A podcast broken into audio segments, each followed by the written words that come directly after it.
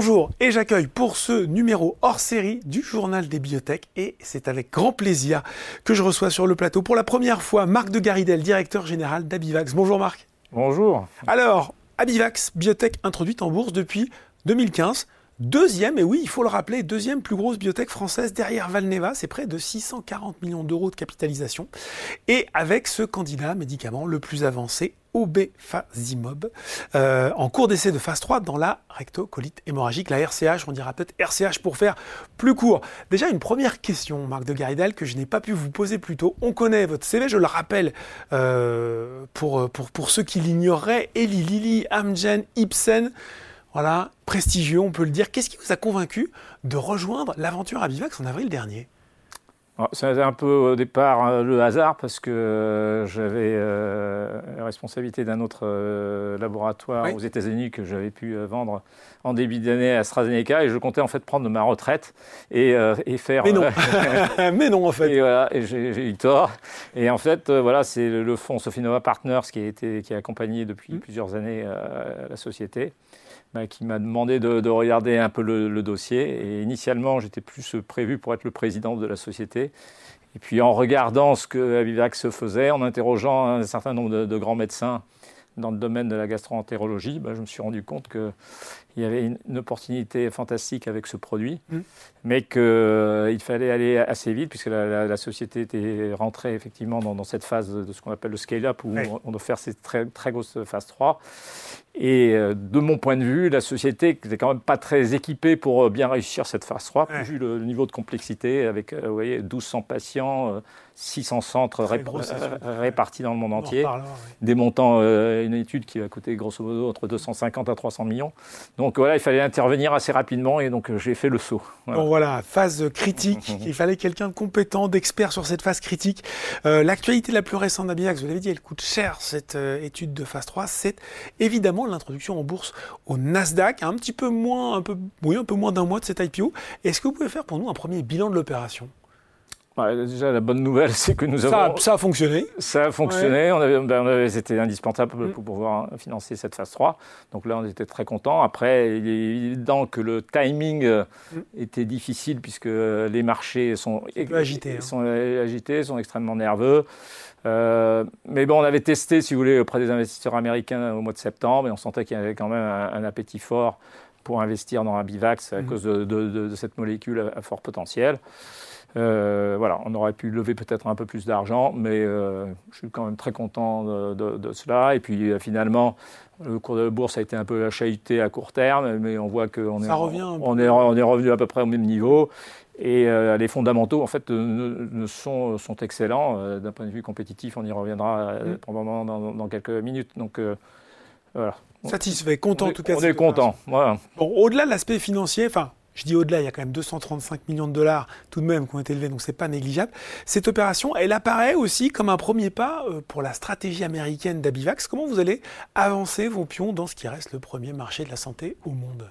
Et oui, alors dans, le domaine euh, des, des c'est-à-dire les maladies en fait, inflammatoires de, mmh. l'intestin, euh, le marché mondial est très concentré aux États-Unis, c'est 70% du, marché mondial. Donc quand on est dans un stade de développement avancé comme Aviax, il est évident qu'il faut se tourner euh, vers l'opportunité numéro un, vers, le marché américain. Et donc du coup, ce que l'on a fait, c'est non seulement, bien sûr, il fallait lever de l'argent, mais il fallait que l'équipe dirigeante soit, si vous voulez, capable de comprendre le marché américain, de l'adresser et de, parler à ses investisseurs. Et euh, j'ai la chance d'avoir maintenant, grosso modo, la moitié de l'équipe euh, d'Abivax euh, dirigeante qui est assise sur les fondamentaux, sur l'équipe française qui a fait un super boulot jusqu'à présent, et puis une autre moitié qui est arrivée plus récemment, qui connaît mieux le marché américain pour en tirer le meilleur parti. Donc voilà, en ordre de bataille. Euh, pour, euh, pour la suite, on le disait, l'actif le plus avancé d'Aviax, c'est Obefazimod. Actif initialement axé, c'était sur le traitement du VH, réorienté on l'a dit, vers les maladies inflammatoires, en particulier cette fameuse rectocolite hémorragique, maladie inflammatoire chronique de l'estomac. Il y a cet essai de phase 3, vous l'avez déjà un petit peu évoqué, en cours dans sa pathologie. Est-ce que vous pouvez quand même en rappeler encore une fois le contour et aussi forcément l'état d'avancement aujourd'hui? Oui, peut-être pour nos, auditeurs, d'abord rappeler un peu ce que c'est que cette maladie. Donc, la, rectocolite hémorragique, hein, c'est une maladie qui se manifeste euh, généralement chez des personnes assez jeunes, mmh. puisque c'est plutôt entre 20 et, 40 ans. Euh, ces personnes euh, vont avoir un certain nombre de symptômes, ils vont avoir du sang dans leurs selles, ils vont aller très souvent aux toilettes, et euh, lorsqu'on fait une endoscopie de, leur intestin, on voit que dans la paroi intestinale, il y a des, euh, espèces de petits ulcères, de, l'inflammation qui commencent à attaquer la paroi intestinale et qui donc euh, génèrent tous ces désagréments. Mais aussi, euh, on constate que ces personnes sont très fatiguées euh, et, leur vie. Euh, Dégradation de la qualité de vie terrible. voilà, et, pour certaines personnes, je citais récemment dans une, autre interview, on a une personnalité française de premier plan dans le domaine scientifique qui est venue nous voir pour participer à, cet essai parce qu'aujourd'hui, elle ne peut plus faire sa mission, je dirais, scientifique. Mm. Donc, donc c'est vraiment extrêmement handicapant. Et donc, il y a beaucoup de, médicaments qui sont disponibles, mmh. mais beaucoup d'entre eux ont un certain nombre de limites. Euh, en général, ils ont pas mal d'effets secondaires. Et, donc, avec le temps, euh, les patients ne peuvent pas rester sur ces traitements. Ou alors, leur efficacité avec le temps décroît. Et c'est là où euh, notre, le positionnement d'Opefacimode semble idéal. C'est que dans les données qu'on a accumulées, alors c'est 250 patients, donc il faut, le chemin est encore long. Élargir, voilà. Il va falloir élargir, il va falloir reprouver la même chose. Mais on, voit que si vous voulez, à deux ans, vous avez euh, si vous, prenez les, patients qui ont commencé l'étude euh, deux ans avant, mm. il y en a un sur deux qui répond. Et si vous avez répondu dans les huit premières semaines, il y en a deux tiers qui sont euh, en rémission au bout de deux ans. Et ça, on l'a jamais vu, si vous voulez, dans aucun traitement actuel. Alors justement, sur cette phase 3, on en est où aujourd'hui, à peu près? Bah alors, on l'a commencé en octobre 2022 aux États-Unis. Euh, voilà, il va y avoir 600 centres qui vont être 600 centres. Donc il y, a, des centres en France, il y a des centres en Europe, il y a des centres en, Europe de l'Est, mm. aux États-Unis, euh, enfin partout dans le monde. Euh, on va commencer bientôt au Japon, en Chine, en Amérique du Sud. Vous savez, pour, pour essayer de, il faut qu'on arrive à, attirer ces patients dans, dans l'étude pour avoir des résultats, on espère, donc en premier trimestre 2025 pour la première phase de l'étude, qui est en fait ce qu'on appelle la, phase d'induction. C'est qu'on mesure s'il y a une rémission au bout de 8 semaines. Mmh. Et puis après, on continue à regarder le patient jusqu'à un an. Mmh. Et ça, ça sera la deuxième euh, lecture de, de l'étude qui sera en Q1 de premier trimestre 2026. Question qu'on se pose, vous l'avez un petit peu évoqué Marc de Gardel, où est-ce qu'en est la concurrence sur cette indication? Quels sont, selon vous, vos plus sérieux compétiteurs à ce stade? Euh, On sait qu'il y a un produit qui vient d'être autorisé récemment par la FDA. Est-ce que ça, vous considérez que c'est potentiellement une menace pour Abivax ou peut-être une opportunité d'ailleurs? Alors, les, euh, effectivement, peut-être juste avant de répondre à cette question, euh, Aujourd'hui, lorsque vous êtes traité, grosso modo, il y a une séquence que les gastro-entérologues suivent. Premièrement, on utilise des produits génériques, on appelle les, les, 5, les 5 ASA et les corticostéroïdes, qui sont en fait euh, les premiers médicaments que vous recevez. Mais après, euh, jusqu'à présent, l'étape euh, nécessaire, c'était de passer à des produits en général injectables, voire une, mmh. des infusions, très efficaces encore une fois à court terme, mais avec beaucoup d'effets secondaires. Et toute l'idée d'Abivax et de, certains concurrents dont, je vais parler, c'était d'avoir un médicament oral qui va s'intercaler entre ces, médicaments très puissants, euh, de, on dire un peu de, réserve, et euh, les, médicaments de base, euh, qui, sont... Avec une efficacité bah, qui sont OK au début, quoi, mais après, qui montrent leurs limites.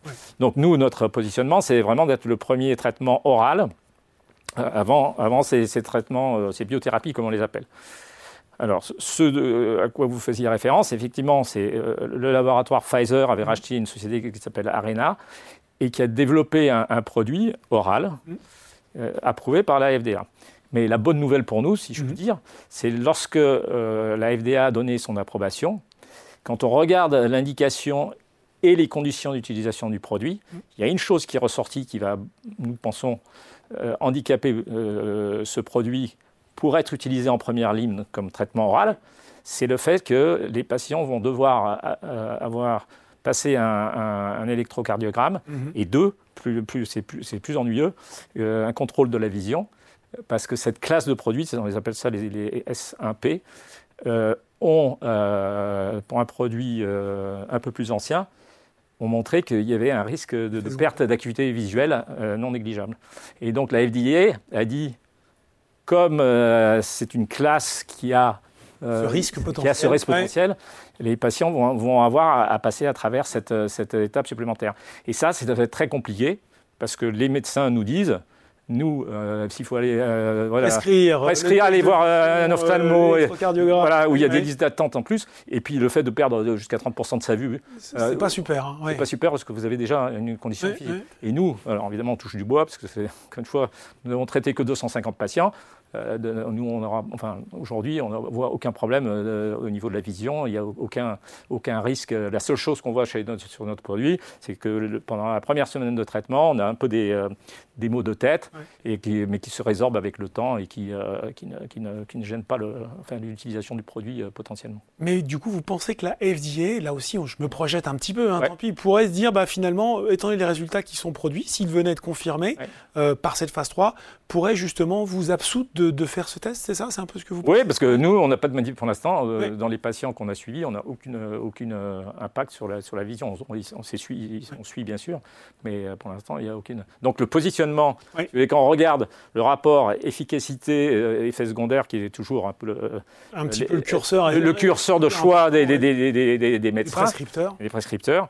voilà, aujourd'hui, encore une fois, il faudra le démontrer dans notre phrase Aujourd'hui, on est admirablement placé et je pense qu'on est, euh, euh, sur les données en tout cas publiées, on est euh, le, traitement potentiellement de référence du futur. Bon, traitement de référence potentiellement du futur. En tout cas, premier trimestre de la phase d'induction, on l'a dit, pro, premier résultat pardon, de la phase d'induction au premier trimestre 2025.